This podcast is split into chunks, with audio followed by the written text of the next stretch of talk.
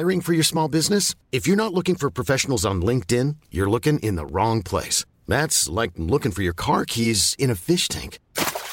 LinkedIn helps you hire professionals you can't find anywhere else, even those who aren't actively searching for a new job but might be open to the perfect role. In a given month, over 70% of LinkedIn users don't even visit other leading job sites. So start looking in the right place. With LinkedIn, you can hire professionals like a professional. Post your free job on linkedin.com slash people today. Ever catch yourself eating the same flavorless dinner three days in a row?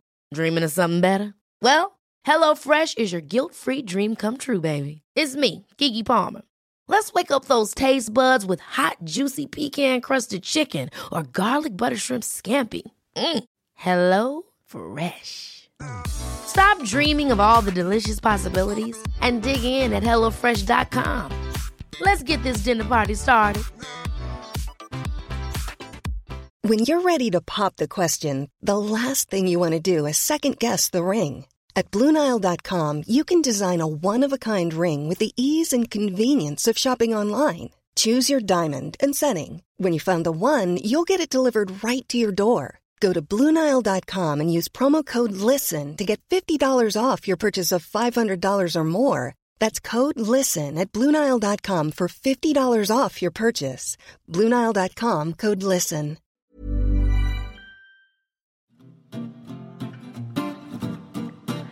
It's mentally yours from Ellen and Yvette. A focus on your mental health, you surely won't regret. It's mentally, mentally, mentally, mentally, mentally yours. Mentally yours. Mentally yours. Hi, everyone, and welcome to Mentally Yours, Metro.co.uk's weekly mental health podcast. I'm Yvette, and today I'm chatting to Dr. Emma Hepburn. She's a clinical psychologist, author, and the creator of The Psychology Mum, an Instagram account on which she shares mental health cartoons. We're going to be chatting about New Year's resolutions and how to have a mentally healthier 2021. So, we're chatting a bit about sort of Christmas, but also sort of New Year's. How do you feel about New Year's, first of all? What are your thoughts on it? Uh, I mean, I think New Year can be a time to kind of reset, but I think quite often at New Year we stop and we set wishes for the rest of the year, which we term as resolutions, but actually they're just wishes because we set these kind of grand ideas of what we're going to do with kind of very little idea about how we're going to do it. So in that case, what we name as resolutions really just become wishes and ultimately wishes often don't happen. And we set ourselves up for probably some point in January, looking back and thinking, "Oh, I've not achieved those those resolutions or those wishes." So I have I have mixed feelings. I enjoy it personally, but I have been prone to setting resolutions for years, which were very grand, which I've never met.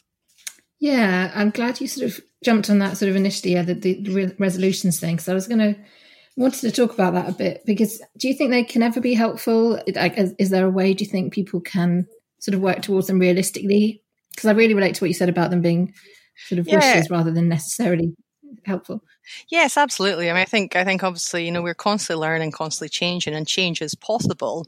But I think it's doing it in a realistic way because if we set ourselves unrealistic expectations and we don't manage those, it makes us feel bad. We feel like we failed.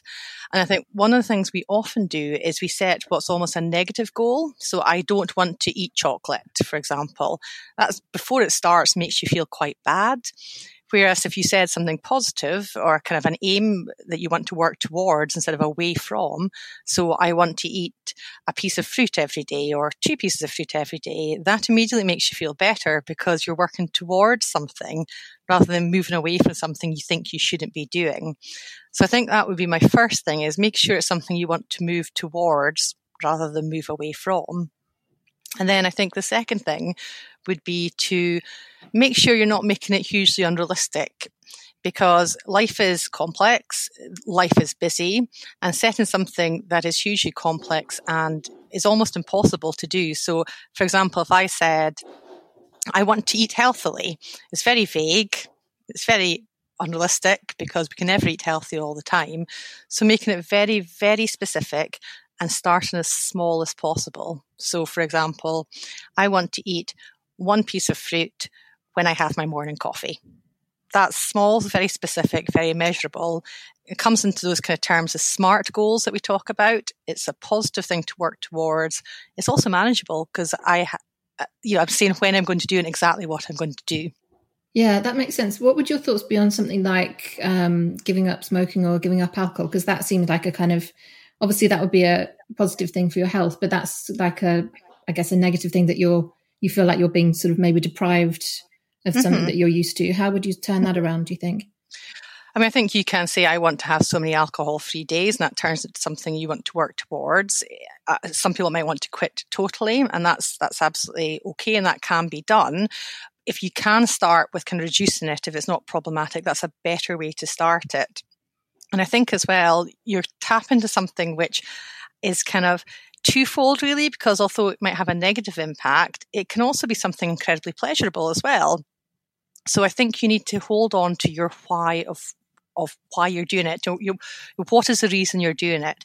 And when you feel the impulse to do it, we know that short term reward of maybe the, you know, feeling good when you have that first drink of alcohol or a couple of glasses of alcohol or wine, um, or smoking a cigarette, that's going to pull you in that short term reward. So when you feel the urge to do it, remembering your kind of longer term why, what is it you're hoping to achieve by by not having it and doing something else instead at that point. So holding on to your why at all points can be really, really helpful in kind of moving away that kind of short term pool of the reward for that longer term reward and bearing that longer term reward in mind. Mm. And also, does it help to, I guess, try and sort of replace some of those habits, like you say, with with other nice habits? Ah. So um, Absolutely, yes. Uh-huh. So rather than just having a blank period, you need you do need to replace that behaviour. It's a behaviour that served a purpose. So perhaps you know you sat down for your nightly glass of wine, you relaxed, you felt quite good. It made you know it made you feel good. That's why you were doing it. So rather than just moving away from it, having a blank space, that blank space needs to be filled. So thinking, what will I do to replace that behaviour at that time with something that also makes me feel good? And it's really important that when we're building new habits or new behaviors, they make you feel good because then you're more likely to do it. So, so instead of that glass of wine, could you have uh, something else you enjoy eating or drinking? Or could you actually just go and do something that you like doing at that point that's maybe not associated with wine? Because what we know is the cue really triggers the habit as well. So try to make that behavior something that you don't associate with wine. There's a really, really nice study I've just written about actually for a lecture where they gave people popcorn and people who were habitual popcorn eaters and they compared it to people who weren't habitual popcorn eaters and they made them watch a film and they gave them either stale or fresh popcorn. And the habitual eaters, when they were watching the film, ate the same of the popcorn, regardless of whether it was stale or not stale, when they're watching the film. However, if you took them out of that context because the film's associated with eating popcorn and you made them do something totally different, for example, even listen to music, they didn't eat so much of the stale popcorn because they noticed it. So the habit just kept going because they're in the context where the habit kept going. So the behavior you replace it with should probably be something that you don't associate with, for example, wine or smoking. So not sitting and watching Netflix. That's usually when you drink wine, doing something different because the cue triggers the habit, if that makes sense. Yeah. The brain's fascinating, isn't it? It's oh, really oh, yes, absolutely. Yeah, it's really interesting to sort of hear about sort of these things. So I guess maybe it would be useful to for people to just start off by writing a list of things that I've found this personally. So this is why I'm suggesting it, I guess, of things that I know kind of make me happy or that I enjoy, so that maybe mm-hmm. people can schedule that into their days rather than this habit that they maybe trying to move away from. Um, Absolutely, and, and preferably things which you don't associate with a habit at that point, say because you're more likely to continue that habit if you're doing it, it or if you continue with the kind of context of that habit, if that makes sense. Yeah. That's made, really made me think about like the because I've been in a habit of sort of watching Christmas films of an evening, and yeah, because I am a popcorn eater. It's interesting you said about that study because it, it is. Uh-huh. I'm always sort of thinking, well, I've got some popcorn in the cupboard. I could, and yeah, I'm pretty sure I would just eat the the stale stuff like in the study. It's really interesting. Um, do, are you planning to make any New Year's resolutions yourself um, next year? Oh, that's a good question. Well, I have just um, started a um, column in the Telegraph, and I just submitted my one for a new year. And I mm. realised when I submitted it that I've pretty much written my aims for New Year in a very public domain in this article and drawn them into the drawing. So uh, it was quite small things, really. Um, one of the things I did last year not in 2020 in 2019 was I, I wanted to do something positive for the environment so i thought what's a very small change i can make I decided I would never get a coffee because I'm a regular coffee drinker. I would never get a coffee from a shop unless I had a reusable cup in me. And I managed to stick to it for the whole of 2019 because it's a very small thing. Brilliant. And of course, 2020 came and you couldn't use reusable cups. So it totally blew out the water. And unfortunately, my drive for coffee at work um, overtook my urge to not use uh, reusable cups. So I'm going to go back to that this year because obviously coffee shops are starting to do that again. They're starting to enable you to use reusable cups. So there's just small things like that. I'm trying to keep it really small and I'm trying to build it around what's important to me. So that's obviously the environment that's my value, kind of looking after the environment. And that's a small thing I can do and quite tangible and quite practical. So I know mm. when to do it. And and I guess other things I'm building around my values are, are family time. So in the evening, it's very easy just to slip into watching TV and sit the kids in front of the TV. So I want to just build in little kind of practical things around about my family and spending family time together. So, for example, building in a, a board game night once a month and also um, the other thing, I'm, trying to recall what it was now. Um, oh, yes. Yeah, so after school, rather than just sitting in front of the TV, actually having a maybe a nice time together, making them a little drink and a snack and sitting down together and just having a little chat about their day. They probably won't want to chat about it because that's what they, they do, but just nonetheless, having a little bit of nice time together. Hmm. I really love that those goals are, you know, quite small but specific um, mm-hmm. and they sort of feel like they're manageable because I think there's there can be a thing around New Year's usually where people go for these really sort of huge aims and also sometimes quite vague.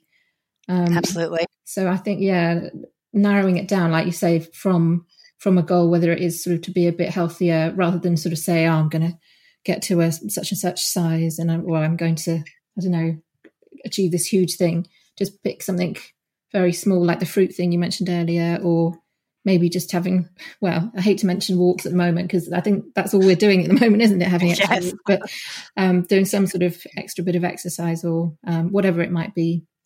But it's really importantly, specific. something that makes sorry, sorry, I interrupted you there. Um, yeah, absolutely specific, and also something that makes you feel good because too often we kind of start with things that make us feel bad, and the thing is with things that make you feel bad, you're less likely to want to do them.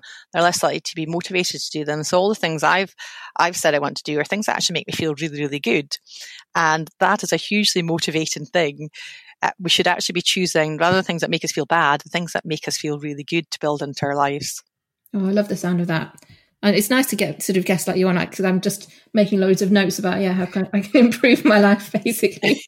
um, yeah, like for me it would be something like sort of doing dancing just because I really enjoy doing that because I guess yeah with the with the health thing there's sort of part of my mind sort of going oh we should join a gym. You should join a gym. You should do all these you know really difficult classes. But actually the thing that I enjoy is dancing. So that's probably a better thing to sort of think about. Yeah, absolutely. And I think that's really nice thing because your your value there is health. And then your your what you immediately said is I should be doing this. And we get caught up in these shoulds and what the society tells us we should be doing. But it was really nice to hear you say, actually I really enjoy dancing and that fits with my values.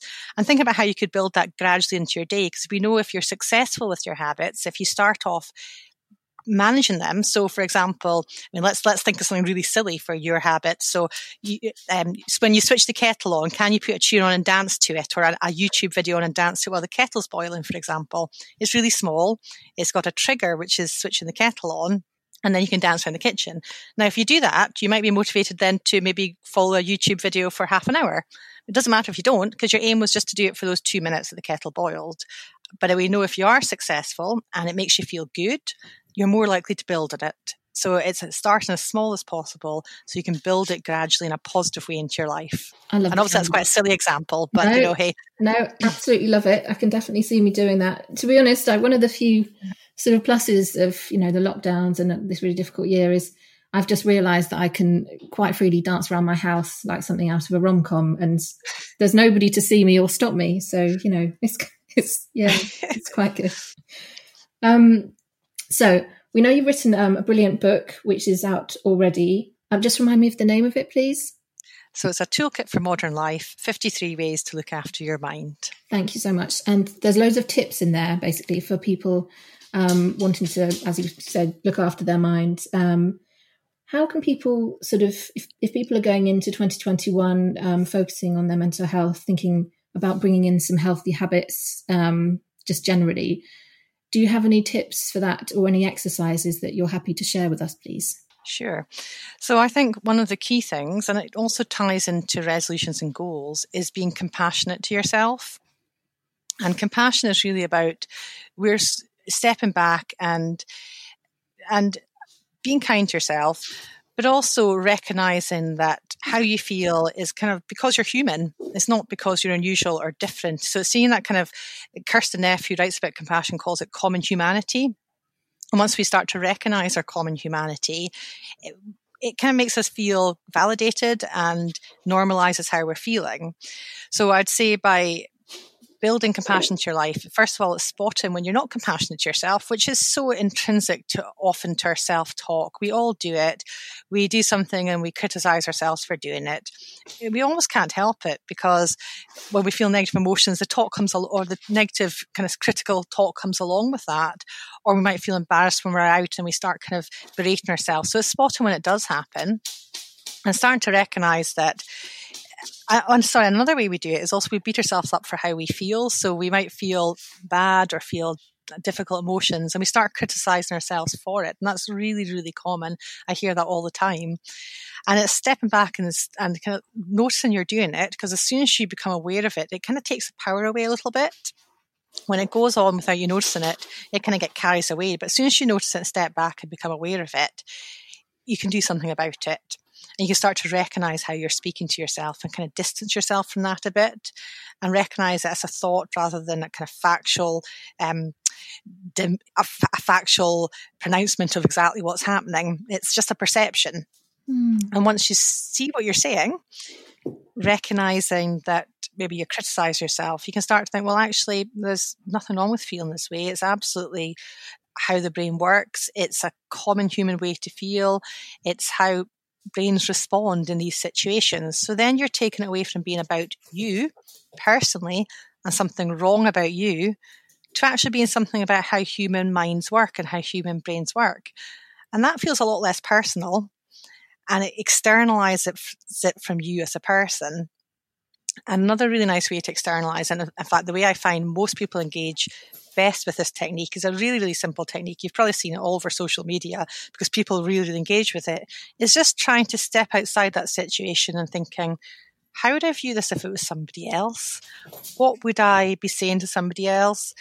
Um, what would I say to a friend? Because that's really utilizing the fact that we can see things much more objectively from, from an outsider's perspective. We don't have the same intrinsic emotions that we feel when we experience them ourselves. And then by stepping back, we can kind of think about it how somebody else would be thinking about it. And it starts to separate you from those immediate critical thoughts that immediately affect you and start to build that compassionate voice and, and treating yourself kindly. Mm. The thing I'd say about this, it sounds so easy. It sounds so simple and it's splashed about social media saying, oh, just talk to yourself the way you speak to a friend. That's great. And it's a lovely technique but it is not simple because you are trying to change a often automatic and immediate way that we talk to ourselves and often it happens before we've even noticed it so we go down that pattern even noticing it can be difficult sometimes and then when you're trying to build that compassionate voice, it can seem a little bit unnatural. It can seem a bit cringy for a Scottish person. Some of these techniques feel quite cringy, but they do really work. And it, but that again is learning something new. Whenever you're learning something new, you're creating new neural pathways in your brain, and that takes time and it's not automatic. It's more effortful. So we're likely to slip back into the kind of critical thoughts if that's an automatic habit. So you have to put in quite a lot of conscious effort at the start to really kind of build that up. So it's not an easy thing, even though it sounds really simple. It's actually requires effort uh, to do it, but it's really motivating to know it, it really is worth the effort to continue doing it because it has such a beneficial impact on your body and brain. In fact, there's loads of research to show if we are compassionate to ourselves, it improves our well-being, it reduces our stress, it reduces the physiological stress mechanisms in our body. If we ha- eh, go through a, a difficult traumatic situation, people who are compassionate to themselves actually experience less physiological stress. So it's worth that conscious effort to kind of develop that. So that's my first one would be compassion. Yeah, definitely. It's amazing, isn't it, how we can beat ourselves up. And as you say, like especially if you've been in the habit of doing it for sort of many years, it does take a while to sort of change that. What are the sort of how do you sort of do it practically? Because I mean, this is actually something I've been trying to work on for several years now. One year, my resolution was, in fact, to be kinder to myself after reading the kindness method. And it really surprised me just how horrible I was to myself because, like you uh-huh. said, you start noticing the thoughts that kind of come up. So, for example, I might, if I made a mistake or, you know, quite a tiny mistake in any area of life, whether it's sort of work or friendships or anything, I'd be really mean to myself. And then you sort of, once you start to hear that, you do kind of think, oh, I can be a real bitch sometimes. it's quite surprising. Um, but what are your thoughts on, so if you do like spot yourself, because that's the first thing, I suppose, isn't it? Spotting yourself saying these mean things to yourself or what do you yeah. actually do at that point? What's your advice for that? Well, I think the first thing not to do, which is what we often start doing, is why am I being so, is beating herself up for beating herself up in a way. Yeah. It's like, oh, I can't believe I'm saying that to myself and almost being critical about inner critic, but actually recognizing that's a, that's a way that develops in a, almost tr- your brain trying to help you. So first of all, don't beat yourself up for what you're noticing yourself saying to yourself. There's nothing wrong with that. It's, it's quite a common way for people to, to think and it's, it's, the kind of negative bias that exists in our brain almost promotes that. So that's the first thing. Don't shame yourself for what you're saying to yourself, which we quite often do. And then it's just really practical thinking, okay, what am I saying now? And I actually quite often make credit card sized um, or laminated credit cards almost to give people a kind of a, a little prompt. And it's quite nice to have a prompt on you because when you're feeling stressed or when you're feeling maybe you know shame or feel embarrassed your brain doesn't really stop and think it kind of just goes ahead with its natural habits so having some sort of prompt somewhere can really help kind of initiate the habit or initiate the kind of new way of, of doing something. So I quite even often give people a credit card prompt. They keep on them in their pocket or in their in their wallet. They take out when they notice it, and it just says, "Okay, stop. It's okay um, to say that." Now let's think. What am I saying to myself? Step back, that's a thought. What would I say to somebody else in this situation? Now, say that to yourself. Even if you don't believe it, say it to yourself because you know it's more objectively truthful than what you were saying previously, because that's how you would, you would view it objectively to somebody else. So actually, then just saying that to yourself. So stopping, thinking, what would I say to somebody else, and saying it to yourself. It seems a little bit natural because you're shifting away from something that's so automatic. But again, that requires repetition. It requires a bit of conscious effort and a bit of, um, you know, kind of not believing it first of all to start to develop it and believe it more. Mm. Yeah, that sounds really good. And really, thanks. That's very practical advice because, like you say, it's it's one thing to sort of hear people saying, "Oh, you know, learn to be your own best friend," but it's it, you do have to really learn. It's it's like a you have to practice it, don't you? Oh, mm-hmm. absolutely, absolutely. And it's not easy, like I say. It sounds really simple, but actually, it's it's the noticing it in the first place. It can be difficult, and then when you do notice it, you we're often have that critical voice when we're stressed, and that's quite ironic because then stress makes it more difficult to think like that. So you often do need a prompt and just to kind of almost make yourself do it in the first instance. But then it does become more natural over time. You'll start to find that those thoughts, the kind of uh, the compassionate ones do happen more naturally, but you will slip back in when you're stressed into those old habits. And again, that's another important thing. Sometimes we develop things really well, but things are going really well. And then we find that, oh, we've kind of gone back 10 steps and that critical voice is happening again. And then we start to beat ourselves up about that. So when we do, but that's an absolute natural thing to happen. When your brain is overloaded or overwhelmed, it'll use the path of least resistance, and that's long um, term habits that are kind of integrated into your brain. So it will happen it's expecting it to happen and thinking, okay, well, that's happened now. Why is it happening? What is it my situation that's, ha- that's made this happen? Is there anything I can learn from that? Perhaps there's not. Perhaps it's just noticing it and saying, but that doesn't, that doesn't kind of get rid of everything that's happened before and all the kind of good work I've done. It just means my brain slipped back into habit but you've still got all that good work there that you can build up again. It's not feeling like it's a failure just because you slip back into that or beating yourself up because you slip back into it. It's just recognizing that's how our brains work. It's a kind of habitual nature, which we're predict- particularly prone to when our brains are overwhelmed. Mm. Do you have any other exercises that might help people um, in terms of um, just positivity or kind of reducing stress. I know that's maybe a bit specific, but I feel like going into a new year after Christmas, people can be a bit down and people can be worried about money. And especially at the moment, um, people might be struggling in terms of what's going to happen to their jobs. Do you have any exercises that might be helpful around those things? Mm-hmm. I guess there's kind of two things that I, I think are very practical. Sorry, I'm going to cough. Do you mind if I just stop for a minute and yeah. cough? Sorry. Sorry, excuse me. Um, I'll start again.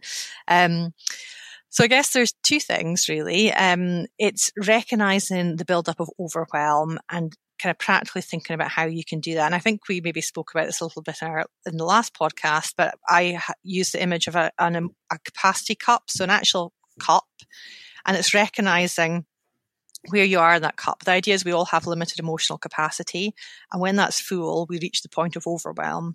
We can actually deal with quite a lot in life, but sometimes that builds up gradually to the point where just our emotional capacity is used up. And that's the point where really there's kind of a bigger risk that we become overwhelmed, that we burn out. So instead of kind of becoming reactive with that, starting to notice proactively where you are, thinking about if you imagine a cup and you've got kind of green at the bottom, amber in the middle, and red at the top, and red is your risk of overflowing, recognizing where your emotional capacity is and thinking about what's contributing to that. What are the stressors in your life? And if you're in that red zone, really thinking, what you can do about those things. Is there anything in your cup you can manage? Is there anything you can problem solve? Is there anything you can talk through? Is there things coming into your cup you can keep out? Or is there things you can delay?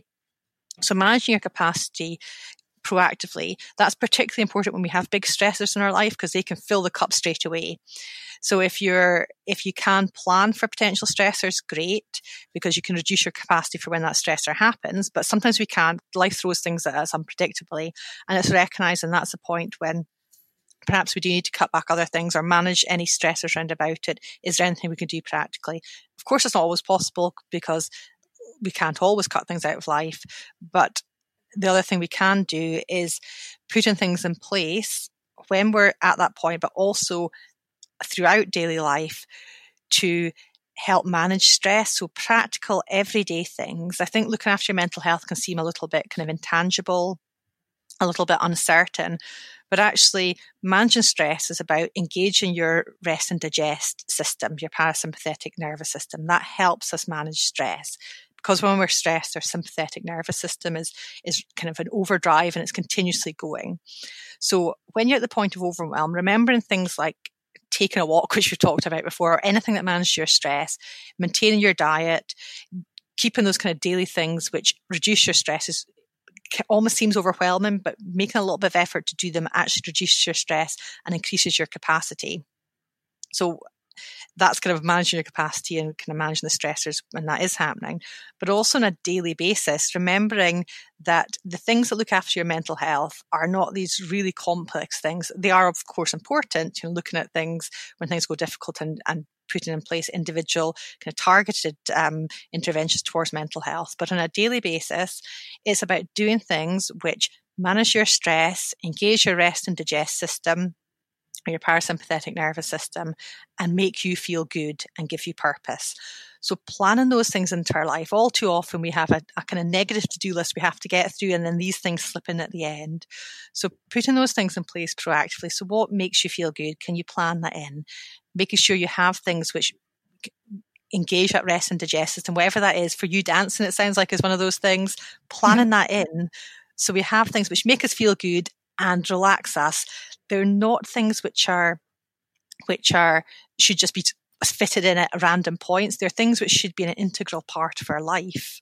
They should be things, those are the things which look after us. Those things we sometimes think are unnecessary, kind of frivolous or unimportant things or things which, which will fit in. Oh, I don't have time for a break. Those are the things which sustain us and we're at, which actually are the things which reduce our stress and make us feel good, give us purpose. And that's what's ultimately good for well-being and mental health. So Emma, where can listeners find your work? So I'm on Instagram as the psychology mum. I also obviously have published a book which we mentioned earlier, but I've also published some free resources which are um, including all my drawings, which I did during the pandemic. I did a range of drawings about coping with COVID and coping with impact of COVID, and also some free posters which you can download. And these are all available via Quercus Books landing page for my book. So if you look up, if you Google Toolkit for Modern Life Quercus, you'll find that there's a free ebook which you can download, which is freely available to use for any kind of non-commercial purposes. You can use it in for yourself or in clinical work or print out as posters or images if you'd like. So I, I, like my work to be freely available as much as possible. Thank you so much, Emma. Really appreciate you joining us. Thanks very much. Welcome back, Dr. Radha. Thank you very much for coming on again. It is New Year's Day, and typically I would be horribly hungover and, you know, won't have the usual night on um, New Year's Eve and New Year's Day, I'll probably be bright eyed and bushy tailed. So, you know, for some people, they might be feeling great today. Um, anyway, you're, you're back with us today to give us um, a bit of a tip and um, sort of ideas about uh, mental health care and sort of, or a wellness tip. What are your mm. thoughts about today, New Year's Day? Yeah, so I was going to say to you that happy 2021. And I think and that also is a bit tricky, isn't it? Because actually, you know, we do have that kind of weird enforced thing where, you know, one second past midnight is suddenly a new year and we uh, mentally, we expect everything to be suddenly different and suddenly mm. better and everything just to have kind of changed. And, and obviously, you know, it doesn't. And, um, mm. it probably hasn't either. Um, so, but that doesn't necessarily mean it can't, you can't sort of celebrate it. So, so I think it's important to say that, you know, mentally, sometimes it really helps people to think about a new year as a time to stop, reflect, reset, and then move forward with what they want to do. And that can be really healthy. I think that can be really health- healthy if you're doing that from a place of wanting to do it yourself rather than other people putting pressure on you and wanting to do it with that energy of, of changing something um, for better in your life. And I would actually say to focus more of that change on well-being rather than external achievements or outcomes that perhaps we were always told to do. So obviously with any new year comes always the the dreadful artificial January pressure of resolutions and you know mm-hmm. going to joining a gym and all that kind of stuff and i think this year we have to really avoid the kind of inauthentic highly pressured short term sort of messages around that. So instead of resolutions, which I, to me suggests um, pressure, uh, perhaps um, criticism if you don't if you don't achieve them, I would more go with the vibe of intention. So for this year coming, what are your intentions? Are they to look after yourself a bit more? Are they to do a few more wellness practices like mindfulness, meditation? Are you going to, um, you know, continue or spend a bit more time reading or crafting, for example? What are your wellness intentions? I think that's really, really important. So make them fluid, make them general, make them about your mental and emotional and physical health, not about other things. I think that's an important thing to say. And mm. the other thing I would also add to that is that there is also an energy of kind of hope when we turn to New Year. And sometimes people can say, particularly in this situation, oh, well, hope is a, you know, it's airy fairy, you know, things are really difficult and they are. But I see hope as really like a daily tool. And it's a daily tool we can use to actually help ourselves feel better. Because when we recognize actually the importance of hope and what hope does, we can use it as a tool. So, for example, Hope is that thing that gets us out of bed in the morning. It helps us find solutions. It helps us feel like there could be something different that's coming in the future. And that's what basically makes us get up, carry on and persevere when things are difficult or tough. So I think if you, if you recognize that about hope and you try and use hope in that way as a daily tool, I think that can be really, really helpful. Brilliant. Thank you. Um, yeah, I think one of the best resolutions I ever made was to just be kinder to myself one year which mm. sounds a bit mm. sort of vague, but it really helped me throughout the year. And I still try and do it a bit sort of now, rather than the usual, as you say, resolutions about, I don't know, exercising loads or losing loads of weight or doing mm. something in, professionally. Just that one, I think, has made the most difference in my life because me personally, I was sort of being putting a lot of pressure on myself, being quite hard on myself. And then a year of kind of being a bit kinder to myself really made a difference. Yeah. But, um, I love that. And actually, I think all all good changes and all effective changes, if you want to make a change in your life, does come from a place of kindness. We we never kind of make lasting change or impactful change when it comes from a place of criticism. So yeah, I think that kindness is the foundation to actually making those changes in your life that will hopefully lead you into into a direction uh, where you're feeling good and you're actually looking after yourself as well. Thank you so much, Dr. Radha. Thank you for joining us on our in our Christmas season, right through from Christmas Eve to New Year's Day. Um, really appreciate you um, joining us. Where can the listeners find you and find out more about what you're up to? Yeah, so I'm always posting things on social media. So I'm on Twitter at Dr. Rad Modgil and on Instagram at Dr. underscore Radha as well. So I try and put out lots of positive tips and advice to keep everyone going, including myself. Brilliant. Thank you so much again. Goodbye from mentally yours. So go away, enjoy your day, get on with all your chores from mentally, mentally, mentally, mentally, mentally yours. Mentally yours. Mentally yours. If you've been affected by any of the things we've been chatting about today, give the Samaritans a ring you can call them on 116 123 or you can find them online at samaritans.org. If you've liked today's episode, please give us a rate and review on iTunes and come join us on Facebook. We have a group called Mentally Yours and on Twitter, we're Mentally Yours spelled YRS.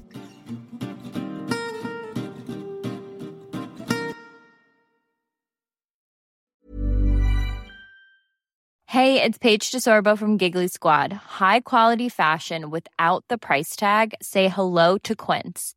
I'm snagging high-end essentials like cozy cashmere sweaters, sleek leather jackets, fine jewelry, and so much more. With Quince being 50 to 80% less than similar brands. And they partner with factories that prioritize safe, ethical, and responsible manufacturing. I love that. Luxury quality within reach. Go to quince.com slash style to get free shipping and 365 day returns on your next order. Quince.com slash style. Hold up. What was that? Boring. No flavor. That was as bad as those leftovers you ate all week. Keke Palmer here, and it's time to say hello to something fresh and guilt-free. Hello Fresh. Jazz up dinner with pecan-crusted chicken or garlic butter shrimp scampi. Now that's music to my mouth. Hello Fresh. Let's get this dinner party started. Discover all the delicious possibilities at hellofresh.com. Even when we're on a budget, we still deserve nice things. Quince is a place to scoop up stunning high-end goods for 50 to 80% less than similar brands. They have buttery soft cashmere sweaters starting at $50, luxurious Italian leather bags, and so much more. Plus, Quince only works with factories that use safe, ethical, and responsible manufacturing. Get the high-end goods you'll love without the high price tag with Quince. Go to quince.com/style for free shipping and 365-day returns.